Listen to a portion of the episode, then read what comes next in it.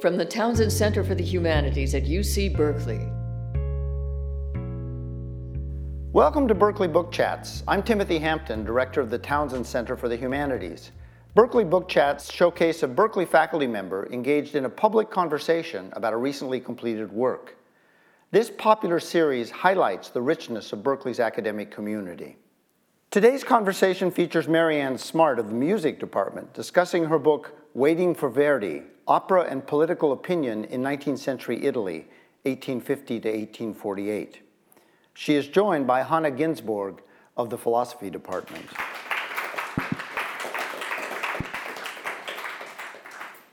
Yeah, well, thanks so much. Um, I'm just really delighted to have been invited to uh, participate in this. Mary Ann and I, um, a couple of times, have taught together a course in the Big Ideas series, an undergraduate course called Music and Meaning, where we've explored questions about music and meaning. And as far as I recall, I don't think Verdi or any Italian opera figured in that course that's at all. That's right. We did do Wagner. We did some Wagner. I think that's maybe the only opera that we did. I think, uh, yeah. But it's been wonderful uh, reading this book to see some of the themes that we discussed uh, in that course in other contexts um, emerge. And one of the themes, uh, I'm going to actually, in a moment, I'm going to ask Mary Ann to give us a sort of précis of what the book is about and what some of the main themes are that she wants to emphasize as coming out of the book. Um, but one of the themes that really came out strongly for me, which I want to emphasize, is the idea that, uh, putting it very crudely and briefly, music has meaning, that, or can have meaning, that even though music is unlike language, in that it doesn't have fixed conventional meanings, and so there is a kind of fluidity that a certain musical passage or musical trope can mean different things in different contexts. It's a mistake to suppose that music can signify just anything. It's not the case, for example, that, or not, sorry, I should say, it is the case, as Mary Ann says in the conclusion of the book, that mus- words and music do not fit together any which way. And she also points out that this is something that's very much recognized by critics and philosophers in the time that she's writing about. So it's false to suppose that music can signify just anything, which amounts to saying that it's false to suppose that music cannot signify. Um, so that's one theme uh, that really came through uh, and which I'm hoping that we can discuss uh, a bit. Um, but before that, I'd like to turn things over to Mary Ann and to ask her to sketch what she thinks are uh, the important themes of, of her book. Thank you, Hannah. Thank you so much for agreeing to read the book and talk about it. Um, but um, I'm just quickly trying to rejig my, my sense of what the book is about in relation to music and meaning. Um, the, uh, I, when I think about it um, unprompted by a philosopher, I usually think about it in terms of history and politics because that's sort of the, the way musicologists, music historians have been oriented over the last decade or so. Um, so, a really broad way of saying what I was trying to do in the book would be to say I was trying to show how a form of elite music, opera, most made and mostly consumed by elites, um, and also a very sort of light, entertaining form of music, could make a difference to the concrete realities and power structures um, experienced by its first audiences. So the opera is from the first half of the 19th century in Italy, roughly, and the situation that the audiences were in, there's many ways of, of looking at that, but the main one that features in this book and that generally comes up when people think about the kind of political efficacy or the political clout of opera in Italy is to do with national identity, articulation of a kind of shared voice among what I, I, think most of you probably know was not by any means a coherent culture or nation at that point. Um, Italy was not Italy many parts of it were under control of Austria, other parts controlled by the Vatican, by Spanish, uh, the Spanish Bourbon monarchy, um, or individual dukes and princes. So it was very dispersed and linguistically as well. One thing that they had in common was opera. And um, so there's a tradition in writing about music of seizing upon that and uh, using opera for uh, as a kind of channel for all kinds of arguments about Italian unification in the 19th century. Um, the most frequent one probably has to do with Verdi. It begins and more or less ends with Verdi, which means uh, from the 1840s up to, to, the end of the 19th century. And that mode, mode of argument, which I'm responding to and kind of resisting quite a bit in the book, uh, starting with the title, um, mostly focuses on plots which are, which are read as allegories of Italian experience. Various, um, you can pick almost any Verdi opera, especially from his first 20 or so, um, and find some sort of oppressed group struggling, either a civil war situation with two populations fighting, or an oppressed group and a dominating group, which is usually configured negatively um, and sympathy for the underdog. I mean, it's kind of a romantic tendency anyway. But um, so a lot of the previous work on opera and Italian political represent, political identity had to do with representation, had a kind of representational orientation. This shows Italians what they're living through and kind of kicks them into a heightened consciousness, which allows something to happen. Um, my book is different from that in a couple of, a couple of important ways. Uh, first of all, it starts earlier. Um, I like messy, unclear situations in general, I think. Um, so the 19th century, before the 1840s, in, I think in Europe in general, but certainly in Italy, was a time when nobody really knew what to think northern Italy, where a lot of the cultural prestige and a lot of the operatic activity was, was completely run by the Habsburg Empire. And a lot of people didn't really mind. So it wasn't a situation of oppressors and a sort of evil colonial outsider. It was more a situation of Italians getting along, appreciating certain aspects of the situation, um, less and less so as time went on until a breaking point or a series of breaking points. Um, so a lot of the political and cultural expressions uh, came in submerged forms, in forms that you really have to search for, um, also because there was just a lot of censorship and surveillance. Um, so I look at this period where opera that a lot of people don't, including Hannah, who admitted this to me the other night, um, don't find very significant, especially politically. Rossini, Donizetti, um, even some less significant people like Mercadante. The, probably the most important thing that I do in the book that's different from other people is to get away from that, um, the discourse of representation and a kind of parallel, a parallelism between what goes on on the stage and what was going on in the political realities or the lives of the audiences. Instead, I'm trying, and, and I do this in different ways in different chapters. It's very ad hoc, really, depending on the sort of material.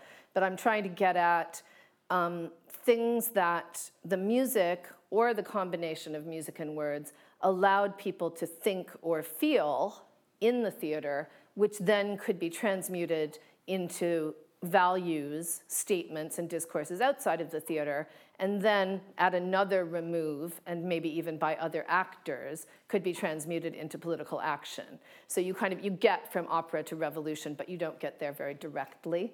Um, and the phrase that uh, I'm, I'm pretty uh, feel at best ambivalent about sort of affect theory and, and all of that. But the phrase that kept coming to mind as I was trying to think about how to describe this was structures of feeling. That, at least in a couple of examples, a couple of case studies in the book, I try to show how particular innovations in the language of opera, in the drama or the musical style, made possible new feelings or new relationships between um, the spectator and the fictional representation, which then enabled people outside of the theater to relate, relate to each other in different ways. And then, very briefly, the third thing that the book does is that it's, um, although it's quite uh, thoroughly about music and about composers and works, it's not about um, my interpretations of those works, or at least I, my interpretations of those works are all the way through it. But I try to be led all the time by what some contemporary critic or observer has noticed, and ideally by a bulk, a kind of critical mass of observations at the time about the works. So the contemporary reception was always in the foreground when I was trying to figure out what matters about these operas to me, which parts of them are worth paying attention to now. And I would be led by the wonderful, rich press of the 19th century. Um, it's not always that much fun to read, but there is a lot of it. Yeah, thanks, thanks, thanks so much.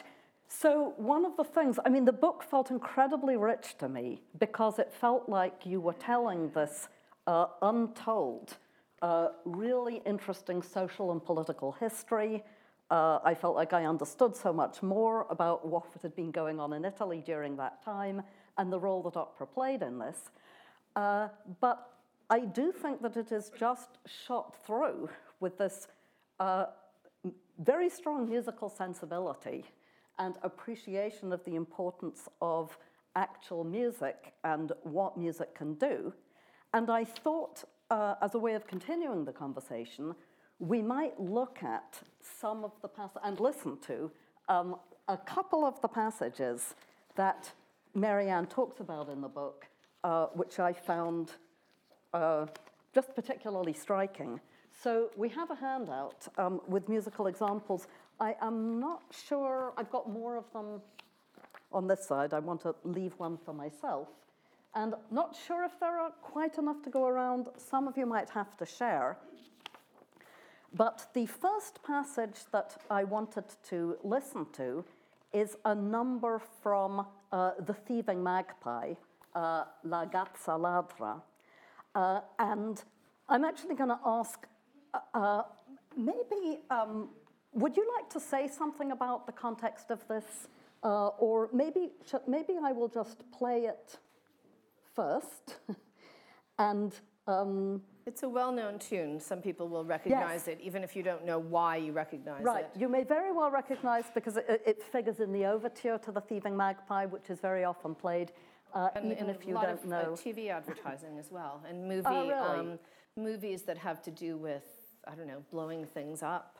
Um, but, uh, but, maybe but. just just to set the scene, uh, there is a servant girl who has been terribly unjustly accused of a uh, of stealing something, uh, which she didn't steal. It was the thieving magpie that stole it.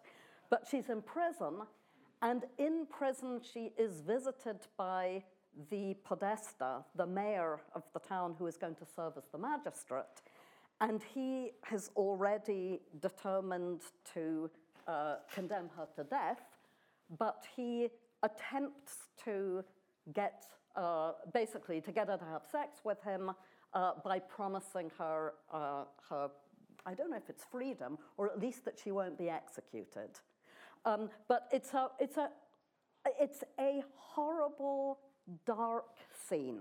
Uh, and in a way, a, a tragic scene and a horrible scene of, uh, of an abuse of power. And that's something, and what we hear is uh, the, the cabaletta, uh, the sort of end part of the, the, uh, the mayor's aria. So you hear him singing.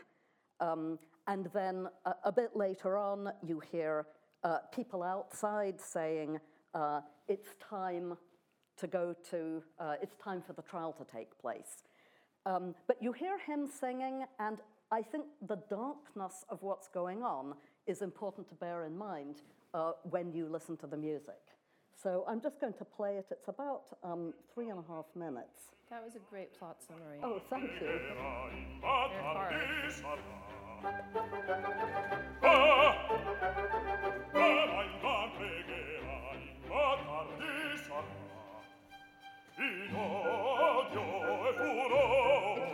I'll tell you when we get to the quotation.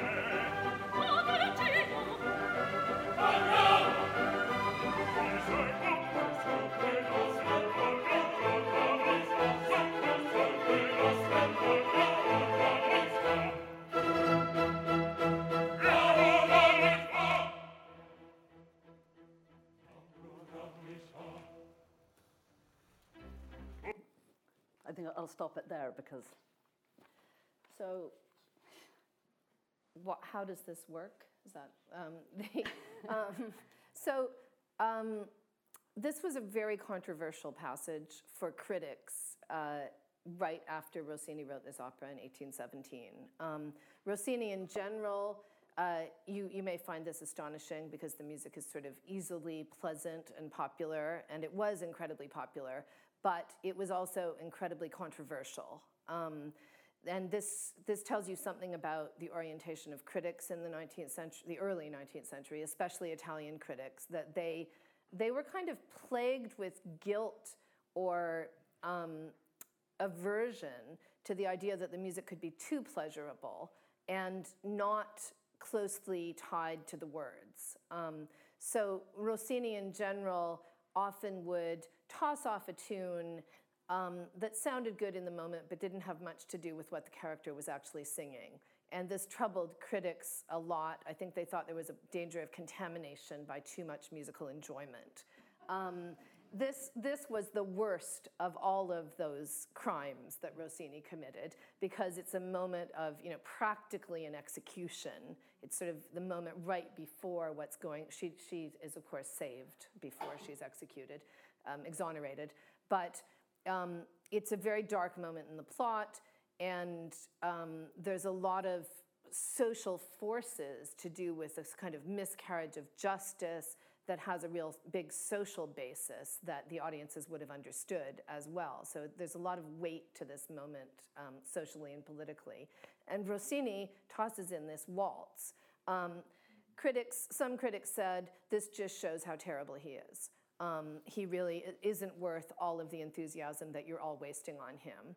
And others, including Stendhal, who is always the most fun to read on Rossini and on pretty much anything, um, said, no, actually, this is a stroke of genius. Um, and then in Stendhal, who you know, doesn't care that much about consistency, um, said a couple of different things. He said, um, oh, it's the waltz is very appropriate because it communicates the sense that everybody is late for the trial. The trial is about to begin, and we can feel that they're rushing, or they should be rushing. They're not, because actually the, the magistrate is sort of lingering to try to seduce or you know, brutalize this, this poor young woman. But um, it's, it's a sign that, of belatedness or hurry. Um, and then he said, well, it's the inexorability of fate. Um, there were various explanations that he tried, but none of them made very much sense. And so, so the point that I make in the book about this moment is, first of all, that um, the effort people put into explicating these kinds of moments is in itself quite significant. That they didn't just go to the opera, as, as people have often said, they didn't just go to the opera for the fun of it or to chat with each other. That's often said about this, uh, this period in Italy, that nobody was really listening anyway. They went for conversation, for eating, for gambling, and for admiring the singers, and then what they were actually listening to came last. this kind of debate makes it clear that there was more to it than that, and it mattered what was going on. Um, and then um, at a kind of, um, there's, there's quite a lot of uh, explication between that point and this next point. But in the book, I use this example um, to tie up a bunch of philosophical debates that were going on in the Milanese press at the beginning of the 19th century to suggest that audiences were just beginning to be ready to take theater as having something to do with their real lives. Um, that things had been, um, there was a kind of almost a, a, style that was somewhat like French classical drama. Um, the, the, the dramatic unities were um, very piously observed on the Italian stage, even in opera until this moment. People wanted, um, wanted theater to be proper and predictable and mythological or allegorical, but they didn't want it to be urgent and real. And that this waltz, the kind of um, the haste of this waltz, and then the layering over it that you heard, I hope, um, of the um, the anxious sounding chorus and trumpets and drums, which are announcing the impending trial. Um, the two layers together create this kind of um, collapse of, of dimensions, which allowed audiences to relate to this as a kind of real thing that they could care about. And that that was, I mean, this, you, you have to have a lot of, uh, you have to suspend disbelief or move back into an earlier moment of history or something to realize that there were moments, there, there was a whole culture in which going to the theater didn't have anything to do with caring about what happened on stage. But that's sort of what I'm arguing, and that this moment breaks through that and allows something different to happen. So, although I had a second example, I think what I'd like to do is just play that bit again so that you can hear it mm. again in the light of what you just heard Mary Ann say, say. And then I think we might just throw it open for questions. But here's Rossini again. Udrai la sentenza, perdon chiederai, in pregherai, ma tardi sarà. Ah! Ah, ma pregherai, ma tardi sarà. In odio e furore,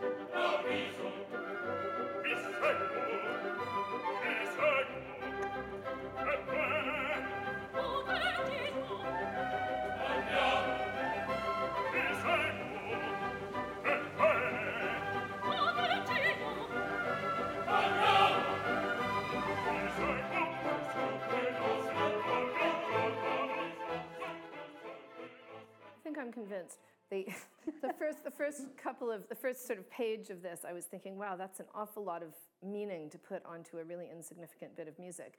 But as it goes on, it gathers intensity, and that's part of the point. Um, so I think it's not, I'm still somewhat convinced. I'm convinced. so uh, why don't we throw this open to, to questions? So if you, or comments, or uh,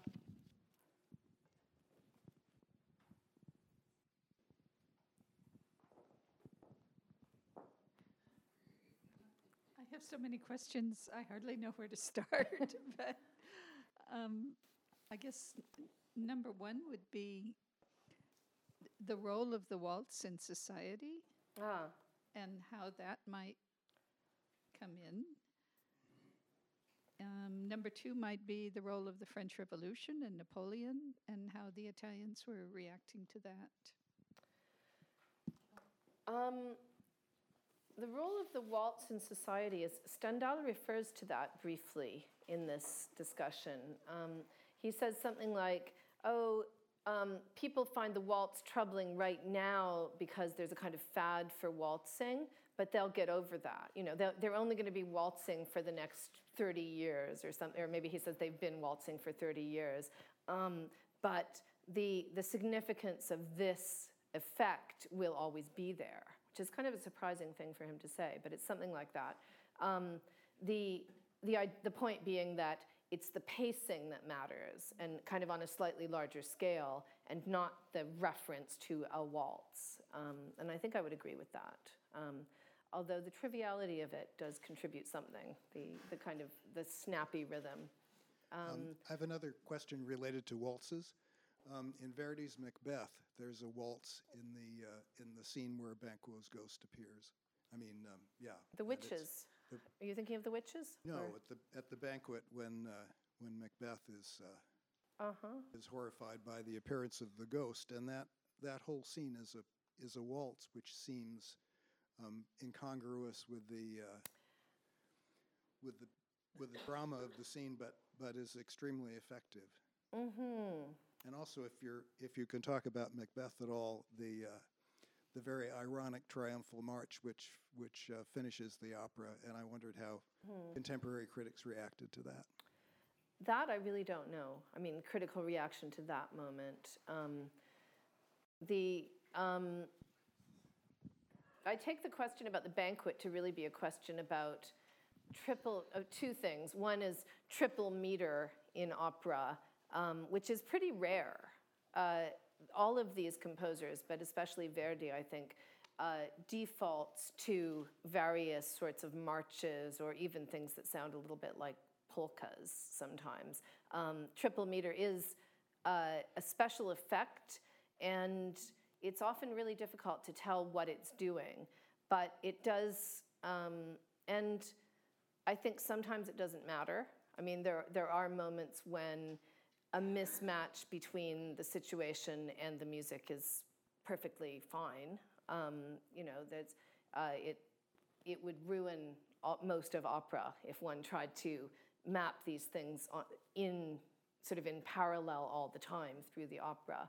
Um, but I think in, in that situation, in the banquet, there's a falseness that's being pointed to, or a, um, especially from the perspective of the Macbeths um, that maybe is being gestured towards. It's, there's a festivity, but it's not a felt festivity. There is another, I mean, if there aren't, there's another example of um, a more overtly political um, scene uh, in a more overtly political opera, uh, which I thought it might be interesting to listen to. Uh, not that I don't think that the Rossini is political in its own way because of the way that it has to do with power, and this is something that Mary Ann points out. Um, but there's an opera by Donizetti, uh, Marino Faliero, uh, about a rebellion against the, the doges uh, that I think is led by one of the doges himself, mm-hmm. who's persuaded to. And there's a sort of dramatic scene where, between two basses, where the doge is persuaded to join the rebellion, uh, but initially he resists. And the second musical quote on the handout uh, is from this opera, and so I thought I would play it from a bit shortly before. Oh, they moved it, but I think I can find it again. So I'm playing it from a bit, a little bit before where you're.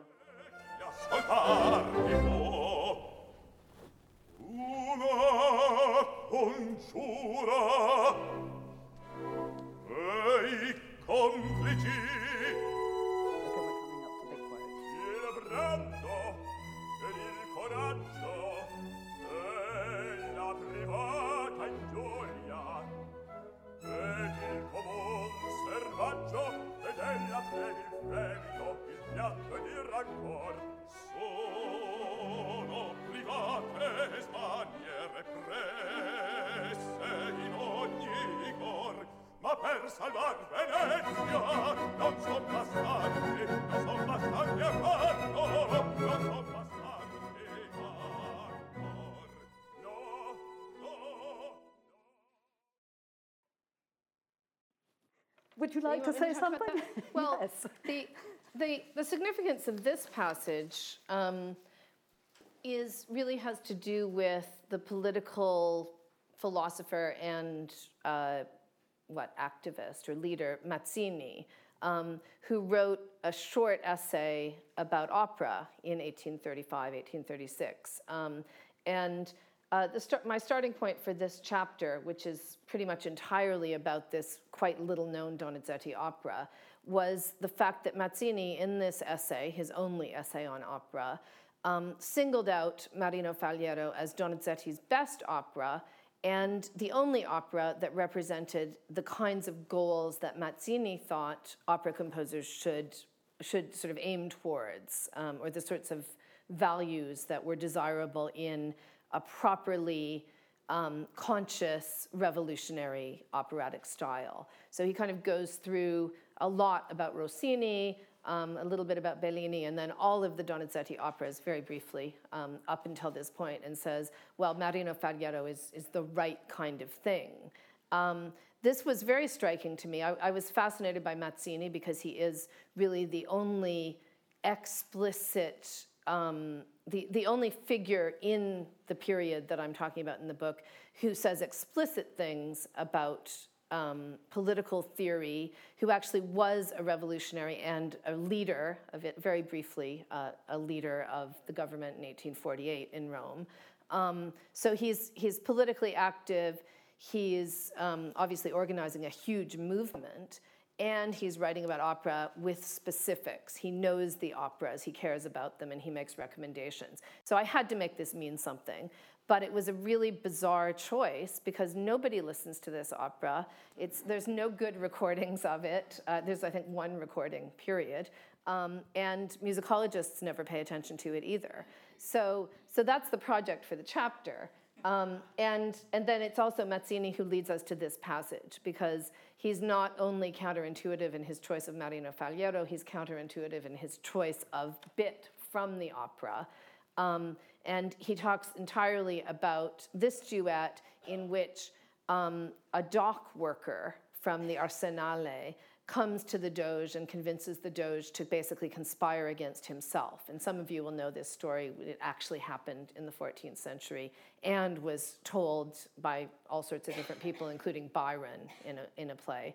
Um, but uh, Mazzini is fascinated by that little violin passage that you can see on the middle stave of the music example, um, the top line of the piano, and said that it's like a dagger getting under the skin of the Doge, and that this is, this is basically how you convince people to, how you activate people politically. Um, that it was a great musical representation of how you can make somebody do something and you know get them uh, attached to a cause.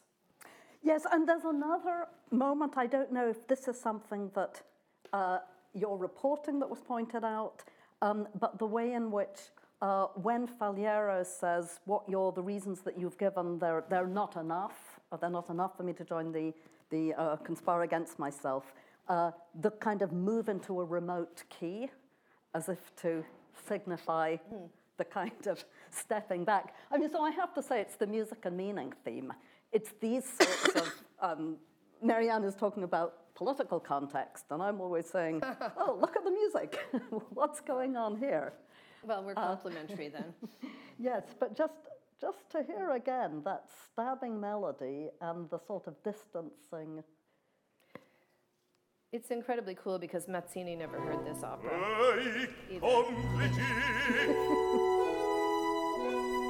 vibrando per il coraggio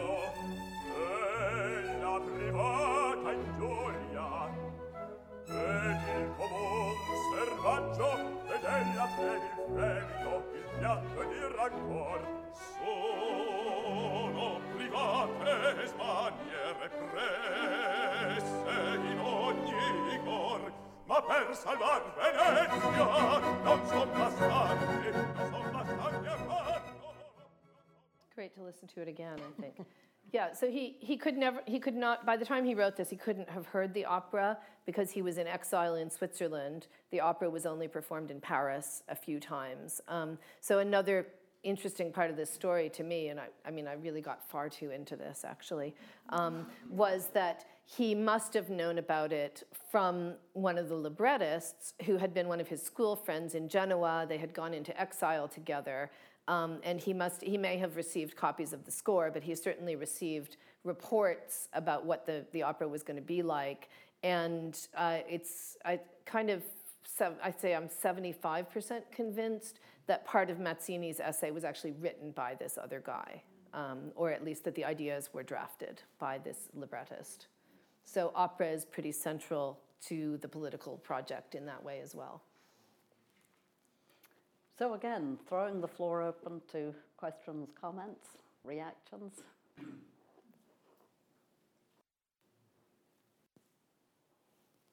Well, I'm going to ask Mary Ann. It's I'm, I'm kind of interested in the process by which you, you came to write the book. Um, one aspect of it I'm, I'm interested in is uh, to what extent did you become familiar with the operas that you write about by listening to them? Or how much were you reading the scores and I there's not very much music in this book that I haven't listened to repeatedly. Mm-hmm. Um, there may be a couple of pieces mentioned in passing um, that don't exist in recordings, and I mean, then I would have played through them. Um, but I mean, we're lucky enough to have excellent recordings of a lot of, you know, almost all of this music, including some pretty obscure pieces uh, that are recorded by this one British company, Opera Rara.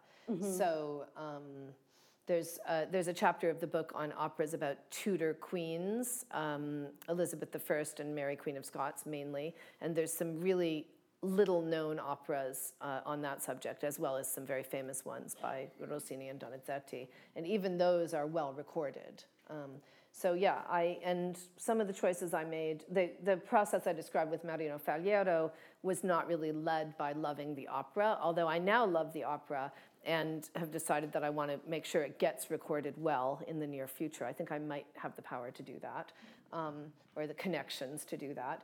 But, uh, but most of the other chapters, I think, um, I was, I, I, what I wrote about was led by the things that I liked the most. Uh, ah, part, partly, yeah. at least certainly in the Tudor Queens chapter. Uh huh.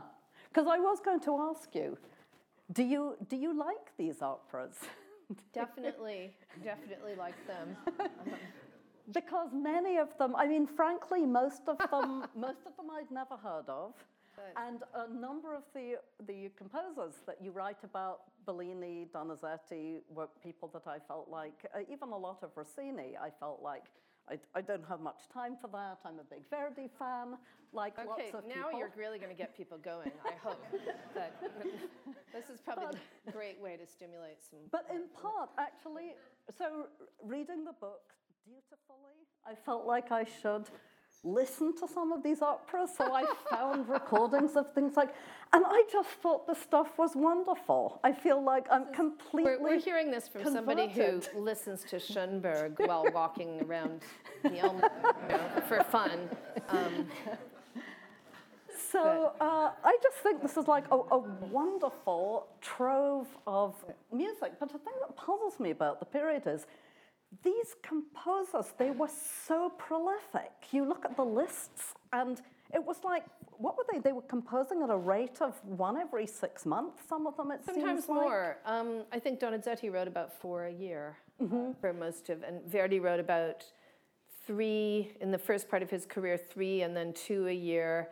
He, he really Verdi is the only one who really chafed against this pace. Uh-huh. The Rossini, and well, Bellini did also. He wrote very few operas comparatively, but Rossini and Donizetti just kind of did it and didn't trouble about it very much. Verdi fought to get to a point where he could slow down and be more in control of his own sort of livelihood and his own pace of composition. But that's a virtue. Um, it's uh, the bulk of material is part of what it makes what makes it possible to say cool things about this mm-hmm. music. I think that um, I I'm not musicologists in general, and I in, in specific are not very interested in a sort of very careful interpretation of one opera by Rossini, um, because that would seem a bit indulgent or a bit too personal or something. But if you have five or 10 and 10 or 20 or 30 observers saying things about them, then I think you can say something that has a bit more clout and a, sort of a bit more historical significance. So I, it really was a virtue for the project that there is so much music and so much of it is so similar. We usually think of that as a deficiency, but it's not in this case. I so think I Tony has from Tony, yeah, yeah and also Nick. I was wondering whether whether um, whether Norma had any um, political resonance for his period. You know, with it, you know, the sort of the Romans and the Brits. Yeah, I know what you're talking about. Um, it certainly did later. Um, the Guerra Guerra chorus uh, became something a little later on, um, but I think not at its initial performances. Um, the I don't recall anything in in the sort of early reviews or early talk about the opera where people picked up on that, which is kind of surprising. Um, it may Bellini in general was a part was seen as on a different plane, um, as you know, much more sort of wispy um, and uh, detached from uh, sort of everyday life, really. Um, yes, there's a question like that. Thank you. Um, you mentioned finding cool things in the course of your research. I wonder if you could tell us a couple of the cool things you found that you've tucked away in rare pages of the book. Well, the whole business about um, the spy network uh, in 1830, in um, among opera people in the 1830s, is is probably the coolest thing. Um, the uh, there were so there was some there were some sort of um, covert revolutionaries and some people uh, among the circle of Mazzini who were in you know spread among uh, initially Switzerland and then Paris and then London, um, so completely dispersed outside of Italy um, by force. Um, and so there was there was a lot of surreptitious communication about political things among them, and then the business network of opera was full of sympathizers. Um, so they were also communicating. There's, there's actually um, an instruction I found in Mazzini's letters where somebody says, um, where, uh, you know, write your message in lemon juice um, and, you know, send it to this address, which is where Donizetti was living in Paris. And his business agent will pick it up and will understand the secret, me- you know, will know how to read the secret message um, on the letter. So the guy who was handling all of Donizetti's dealings with theaters in Paris was part of this network, um, and he was part. He was part of Mazzini's inner circle, but he was also a spy for the Vatican, almost certainly. Um, so there are these sort of double agents who who crop up here and there, and it's incredibly difficult to figure out who was doing what and you know who would who what they meant.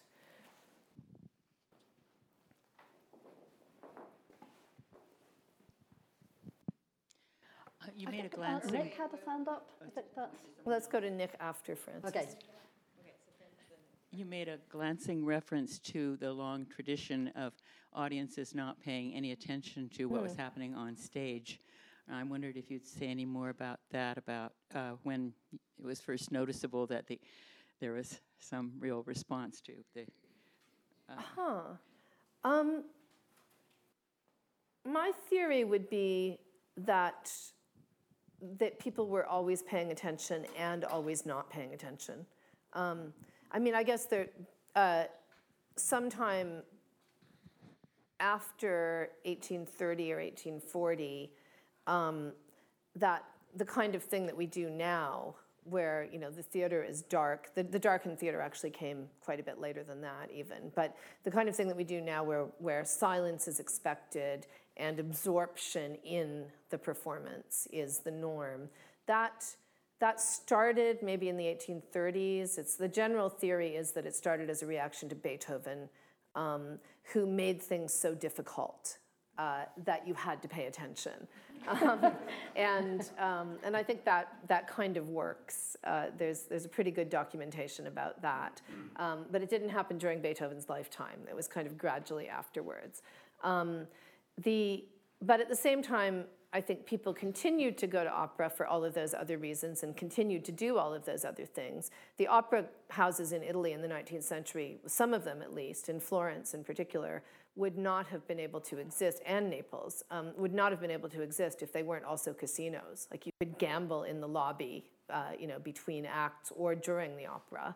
Um, but people were paying attention selectively. And they went so often, I think this is the key point, they went so often to the same opera across in a very short space of time that they didn't have to listen to the whole thing on any given evening. They could kind of piece it together over multiple performances. Um, let's do Nick. Oh, yeah. Um, uh, so I have a question about, um, you know, you mentioned, it's actually relevant to what you were just saying. You mentioned that uh, you know, it would be indulgent or something to do a close reading of a single opera. Even though, of course, people used to do that quite a lot. Um, and enough. indeed, if they said they were doing music and politics or um, opera and politics, that's one of the main ways in which you know political meanings were sort of extracted. Um, mm-hmm. Was you know this face-off between critic and some operatic text. Um, now, obviously, in your book, you're quite sensitive to things that I guess in another context could be described as you know media diversity you know sort of all the different places not just the theatre in which you might encounter music. And when hannah says you know i went off and listened to this music what what she also means is i went and i found a recording of some people who played it a while ago and then i press play or put it on my phone or whatever you know that actually there are all these layers of mediation that allow that music to affect hannah in a particular way that are different from the 1830s or whatever. Um, so I'm wondering what in your book you can conclude about what's distinctive about the way that music travels, like the way that you know, if you're interested in mm. structures of feeling, you know, what what different spaces can it inhabit? How can it be passed around, and how is that important for its politics in this period? Great question, hard question. Um, I mean, there's some really obvious things like. Uh, novels, I mean, you have people like Robert Darnton, you know, for an earlier period, talking about how books traveled. Uh, books could be printed cheaply and traveled, and ideas could move around. So, so I'm taking the question to be partly, you know, what does music do that is not that? Um, and the first obvious thing is that people tended, back then, people tended to be together when they heard it. Pretty much had to be, um, because somebody had to be performing it and either you were performing it for yourself with your family and friends, or you were performing it for a group of people in public or in semi-public or whatever. Um, there's uh, the the part of the book that deals explicitly with this is a part about songs written for performance in salon in Parisian salon, which were uh, which were full of references to opera um, and sort of secret messages that I think also have something to do with sort of the reality of Italian exiles at the time. Um, so there, the performance setting was a group of initiates who had a set of shared assumptions, and the fact that they knew each other and knew some of the same things would be important. Um, what the book doesn't talk about um, mainly for lack of, of reliable documentation from the period, is the sort of um, village bands and performances in the piazza. Um, there's a lot of um, very beloved sort of urban legends about cleaning ladies singing Verdi in, you know, in, um, in Milanese apartment buildings and things like that. Um, with that may or may not have gone on. I did try in the chapter on Verdi to track as closely as I could the first moments when Verdi was mentioned in relation to political protests, like actual um, moments where people went out in the street and marched and either sang Verdi or talked about Verdi. Um, so there's traces of documentation about that, and also about people commandeering bits of opera, changing the words or changing the setting. Um, uh, or applauding at the wrong moments, making certain things pop out that weren't meant to, um, and sending covert messages that way. Um, but there's not a lot of documentation about those things, and I, I feel like that's possibly a separate project that has to do with um, popular appropriations of opera tunes for as political song, which is something I would like to do but haven't done in the book. Uh, so I don't know. Do we have time for a question? Another question? or one minute left. Uh, yeah, Nicholas. Since he's close to the mic, yeah. But. I've one uh, from a different angle. So when you kind of listening to that, for example, the violin moment, yeah, which is compared to the dagger in that. So uh, just thinking about rhetorical devices, kind of coming from more uh, literary perspective, uh, how how standardized is that along mm. the lines when you think through that repertoire? I mean, is there kind of a standardized set of musical devices uh, used as rhetorical devices that are meant to produce, obviously, in that case, a certain affect? Well, and, and how much is standardization and experimentation with that kind of part of what oh, wow. composers do? That's a great question. Um, it is the musical language is very conventional and very standardized. So everything you hear somewhere, you will hear a whole bunch of other places, but not the very same notes, just the same kind of texture or the same kind of pacing or melody. Um, this exact example doesn't remind me of very much else in Donizetti. Um, the fact that you have the, the orchestra sort of leading and the voices coming along after, that's very typical. Um, to suggest change or to suggest a kind of flow in the social relations between the characters. I don't know if that you would call that um, something as clearly marked as a rhetorical device. Um, but I feel like interjecting to say that even though these are kind of conventionalized and that you'll hear them again and again, they can bear different meanings. Like, mm-hmm. like the yeah. waltz can mean yeah. so many different things well, in so many contexts. The, the, the pattern, the rhythmic pattern here of the kind of, and the kind of constant slow upward motion, which is kind of poking, that is very specific to this situation. That's not a standardized gesture. Um, there, there are some very interesting combinations of textures and rhythms, though, that suggest things like um, gossip um, there's a whole gossip topos, but I don't think there's a rhetorical device as specific as, you know, here's how to get somebody to change their mind and join your cause. This is a, really a one off. So I think it's time to stop, but uh, thank you all so much for coming. Thank you. Great questions.